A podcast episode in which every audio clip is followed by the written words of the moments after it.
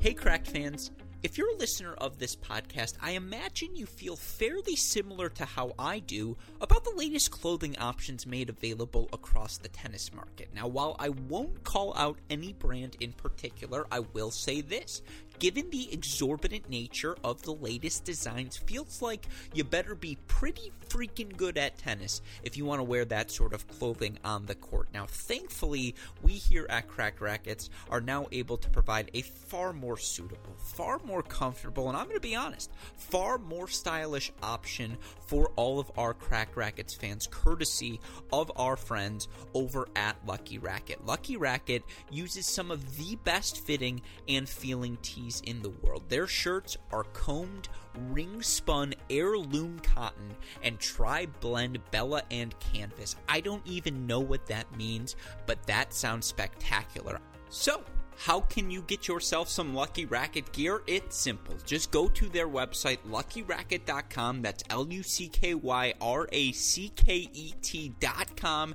And use our promo code CRACKED15. If you do, you'll get 15% off all of your purchases. That means 15% off the shirts, 15% off all of the incredible swag offered by our friends. Again, that's luckyracket.com. The promo code is CRACKED15.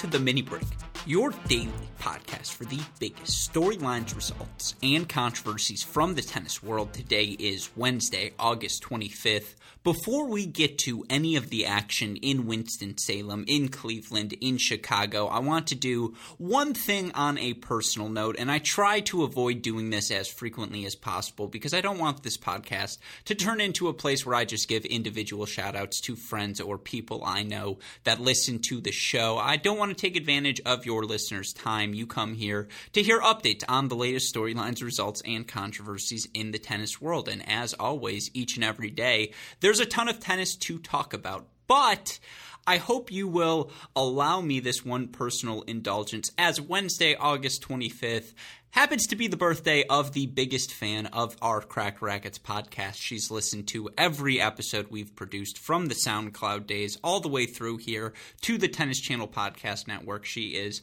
my biggest fan, the person this podcast would not exist without.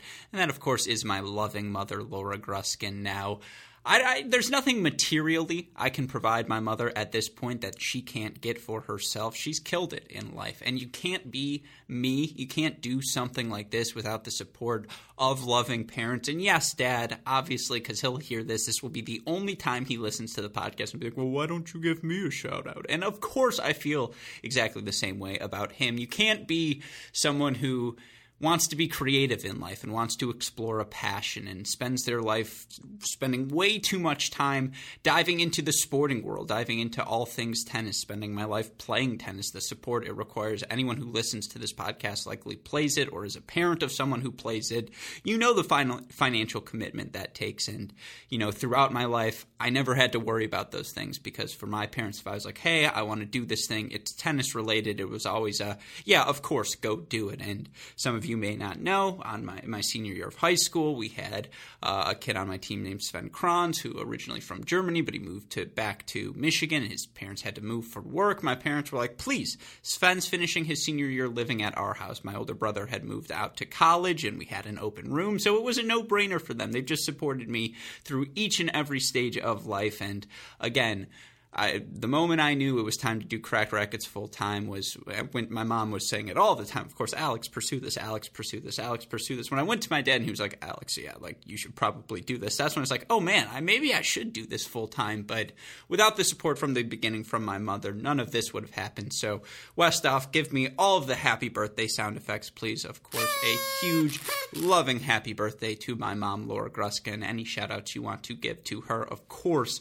I will pass along. But uh, obviously, again, to end the personal indulgence, mother, I love you very much. I hope you enjoyed listening to this. Hopefully, I didn't embarrass you too much. I stayed away from the embarrassing moments. I didn't do a Laura Gruskin impression. Uh, that's my birthday gift to you as well. But happy birthday, obviously, to you. Thank you for all of the support. I love you very much. With all of that said, there's a lot of tennis between now and the start of the 2021 US Open. Of course, we've got qualifying going on in New York. We're going to save the conversation on that until that action wraps up. Simply put, there's too many results. If I tried to start covering one day, it would just it would turn into a nightmare. So we're going to wait until we figure out who qualifies. We're going to bring on the two experts in all things at that level, David Gertler and Damian Kust, onto the show later in the week to talk about that. But in the meantime, we've got three events across the ATP and WTA tours. We've got the action in Winston-Salem on the men's side, the action in Cleveland, in Chicago on the women's side. If you turn into the morning shift of matches, you'll hear our friend Gil Gross uh, commentating each and every match, taking you around the country through all of these matches. Of course, he joins us on Thursday's Great Shot podcast to break down the top five men's contenders entering uh, the 2021 U.S. Open. And by the way, all of our preview content of the 2021 U.S. Open on the Great Shot podcast feed thus far. We've talked men's dark horses. We've talked top contenders on the men's and women's side. David Kane, Jeff Sackmann, and Gil Gross joining us for those conversations. You can find all of them on the Great Shot podcast feed. You can find all of our content, of course, on our website, crackedracquets.com. But what I want to do today, talk through the events that we have going on this week, talk about why they matter in the scheme of what we're seeing happening at large in the tennis world. But of course, before we get into any of that, just a reminder that these podcasts are made possible day in, day out because of the support we get from all of you, because of the support we get from our Cracked Racquets Patreon family, and of course, because of the support we get from our friends over at Tennis Point. You all know the deal. Best equipment in the business at the best prices. You go to tennis-point.com, you use our promo code CR15.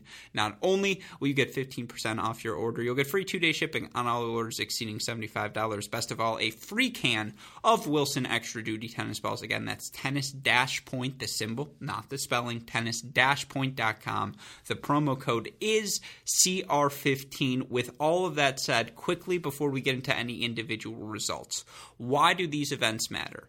Let's just look back through tennis history. Whether it's Jannik Sinner winning an ATP title, I think it was the week before the Australian Open this season. Whether it was Sebastian Korda winning a title the week before the French Open this season. Whether it was a couple of years ago, Hubie Hurkacz winning this Winston-Salem title before the U.S. Open. Does it often correspond to an immediate jump at that Grand Slam that starts two days later? No.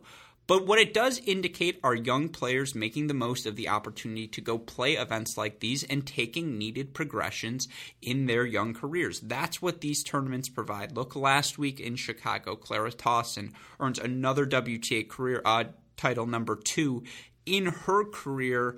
Uh, obviously, that was a big step forward for her, and just to get these match repetitions under her belt, that's what matters more for the majority of these young players than anything else because look, there are going to be plenty of Grand Slams. There are 20 plus Grand Slams left in the careers for so many of these players under the age, honestly, of 24, given the extended primes for so many of these players in their careers. But, I mean, there are limited opportunities to just have draws where you can make runs, play three, four matches, see how your body holds up playing those matches against consistent top 100 opponents. And of course, the flip side for those players on the precipice of falling out of the top 100 or on that bubble of entering the top 100, what these weeks provide are opportunities to compete at a level above where you're normally able to compete, to get a shot, to get some serious points under your belt that will allow you to sustain a top 100 ranking, compete at the ATP level moving into the fall and moving into the start of next year. And then, of course, if you do enter the top 100, solidifying yourself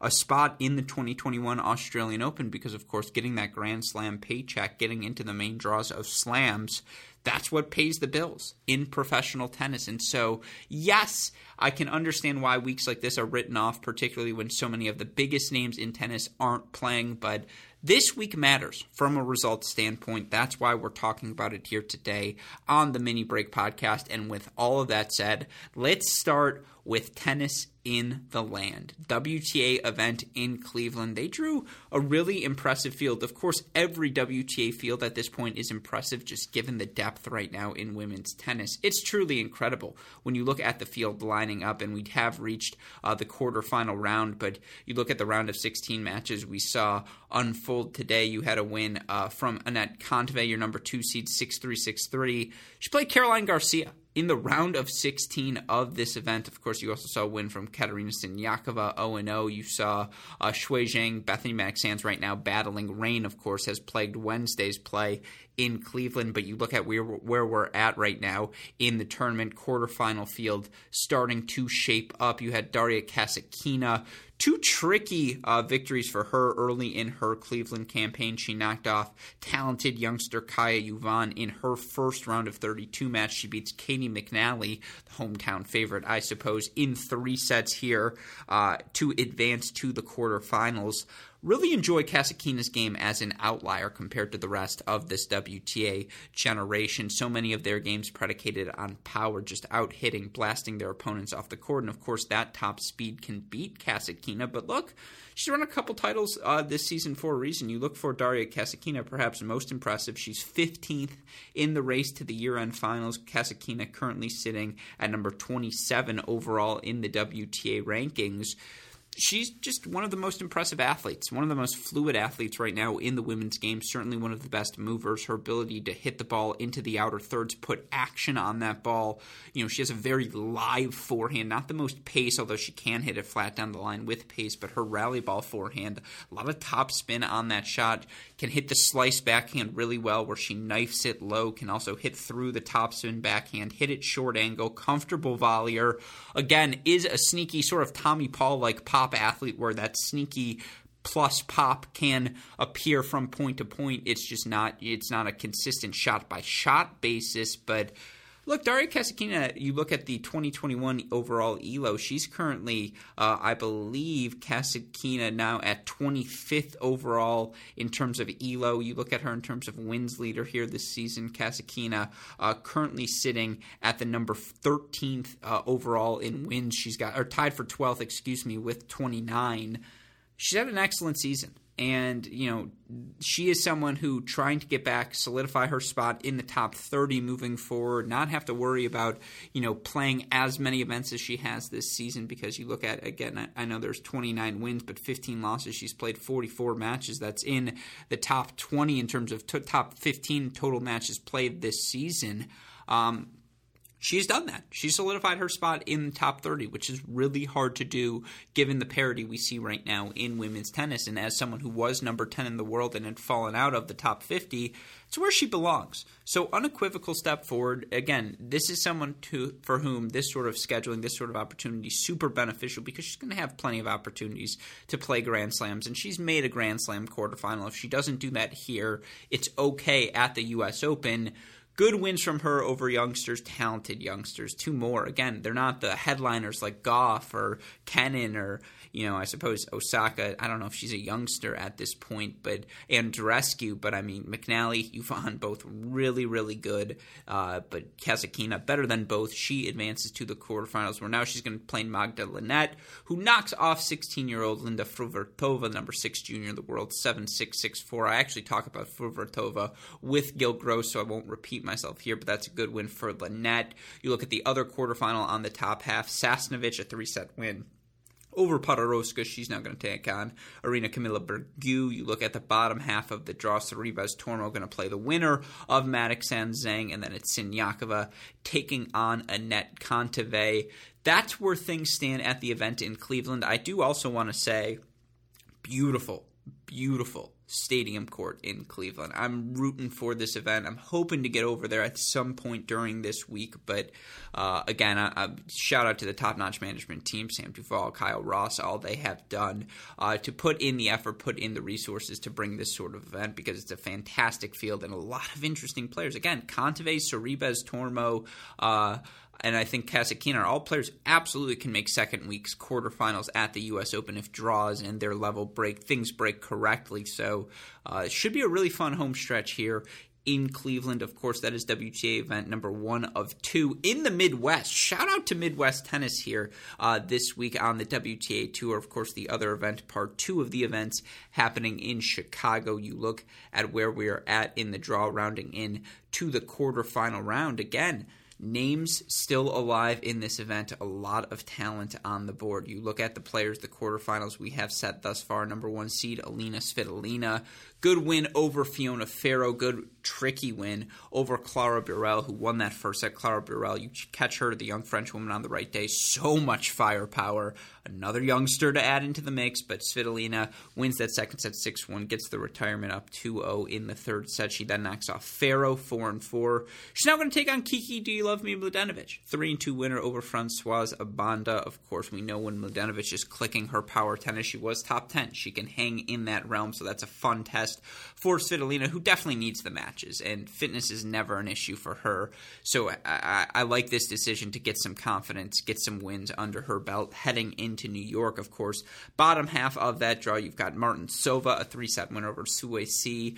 Likely going to take on Rebecca Peterson, who's up a set and a break as I'm recording this over Victoria Golubic, but either way, that should be a fun one always talented, always dangerous Marta Kostyuk. If she wins a title in Chicago, I don't think fitness is an issue for the young Ukrainian. I would be not want any part of her early in week one in New York. She takes out Kaia Kanepi, the big hitting Kanepi, two and three today. Going to take on Gracheva tomorrow on the other half of that bottom half quarterfinal. Vondrousova getting some confidence. She takes out Van Uytvanck. She's going to take on Alize Cornet now.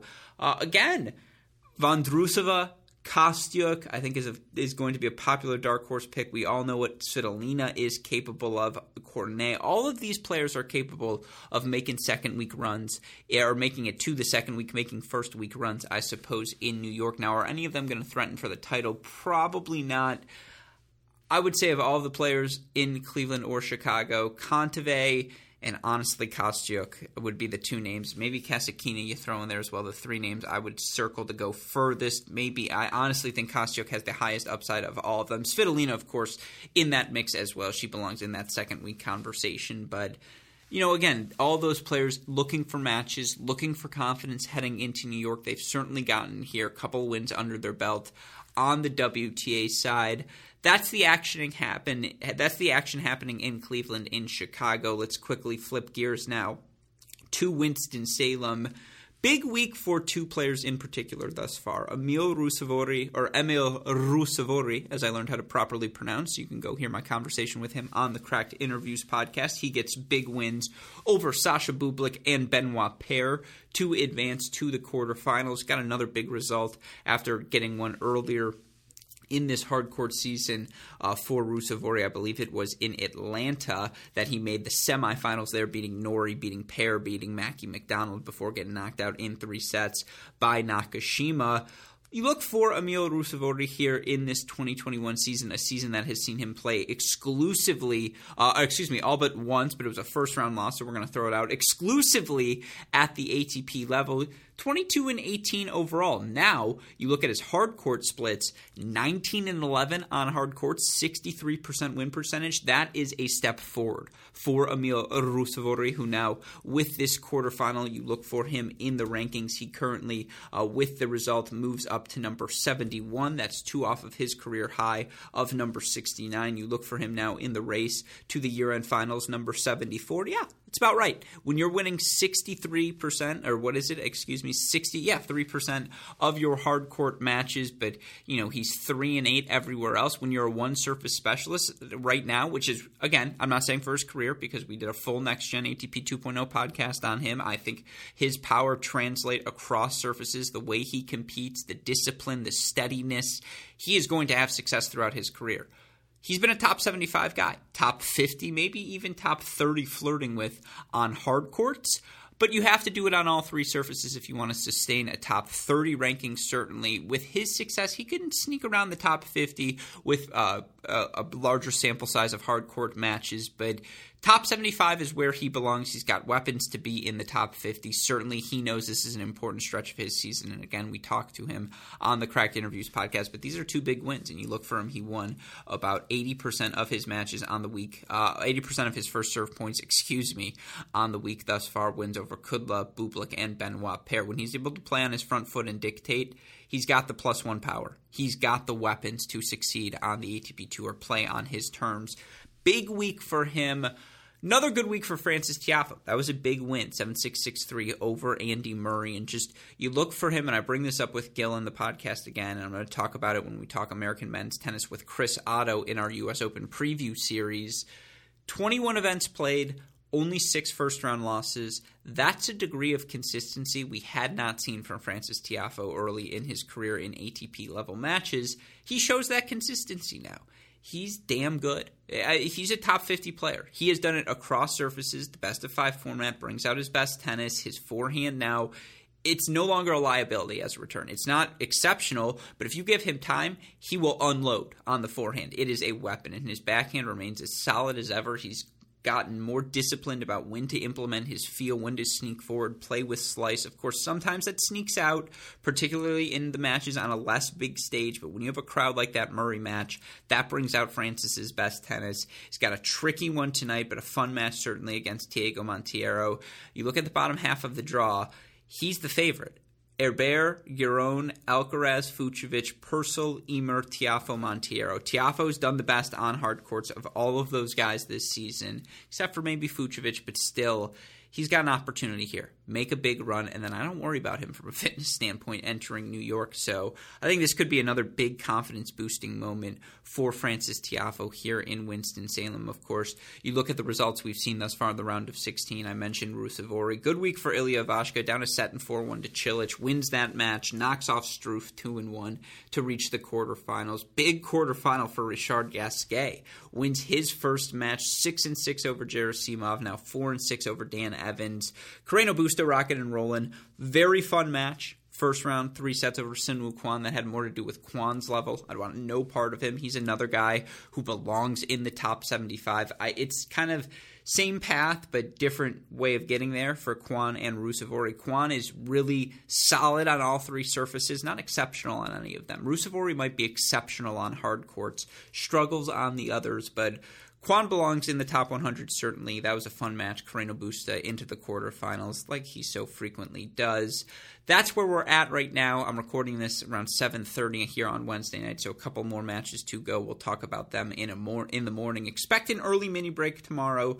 Uh, expect hopefully another from the presser. Hoping to speak with Marcos Giron if he wins his match today. Maybe get some Frances Tiafoe conversations in as well. But be on the lookout for these mini breaks day in day out here. As again, this action matters as we head towards the final Grand Slam of the year, the 2021 U.S. Open, which we will be previewing extensively extensively on our Great Shot podcast over the week. We've already had David Kane, Jeff Sackmann, Gil Gross scheduled for Thursday, Chris Otto and Gertler on Friday, Tumaini Carayol going to be in the mix as well, Jamie McDonald for the draw previews. We'll cover every aspect uh, Damian Kust and David Gertler to recap qualifying as well. So don't worry if you miss any of the matches, you can catch up with it all here at Cracked Racquets, of course. Find all of the content on our website, crackedracquets.com. Like, rate, subscribe, review to this podcast, the Great Shot Podcast, Cracked Interviews Podcast, all of our Cracked Racquets shows. If you need the more immediate updates, Twitter, Instagram, Facebook, YouTube, we are at Cracked Racquets. You want to message me directly, I am at Great Shot Pod. A shout out, as always, to our super producers, Max Fligner and Daniel Westoff, for the of an editing job they do day in, day out. A shout out as well to our friends over at Tennis Point. Remember, it's tennis-point.com. The promo code is CR15. One last time, of course, a happy birthday to my mom. But with all of that said, for our super producers, Fligner and Westoff, our friends at Tennis Point, from all of us here at both Cracked Racquets and the Tennis Channel Podcast Network, I'm your host, Alex Gruskin. You know what we say. That's the break, and we'll see you all tomorrow. Thanks, everyone. When you need mealtime inspiration, it's worth shopping Kroger, where you'll find over 30,000 mouthwatering choices that excite your inner foodie. And no matter what tasty choice you make, you'll enjoy our everyday low prices, plus extra ways to save, like digital coupons worth over $600 each week. You can also save up to $1 off per gallon at the pump with fuel points. More savings and more inspiring flavors make shopping Kroger worth it every time. Kroger, fresh for everyone. Fuel restrictions apply. Another day is here, and you're ready for it. What to wear? Check. Breakfast, lunch, and dinner? Check. Planning for what's next and how to save for it? That's where Bank of America can help. For your financial to-dos, Bank of America has experts ready to help get you closer to your goals. Get started at one of our local financial centers or 24-7 in our mobile banking app. Find a location near you at bankofamerica.com slash talk to us. What would you like the power to do? Mobile banking requires downloading the app and is only available for select devices. Message and data rates may apply. Bank of America and a member FDIC.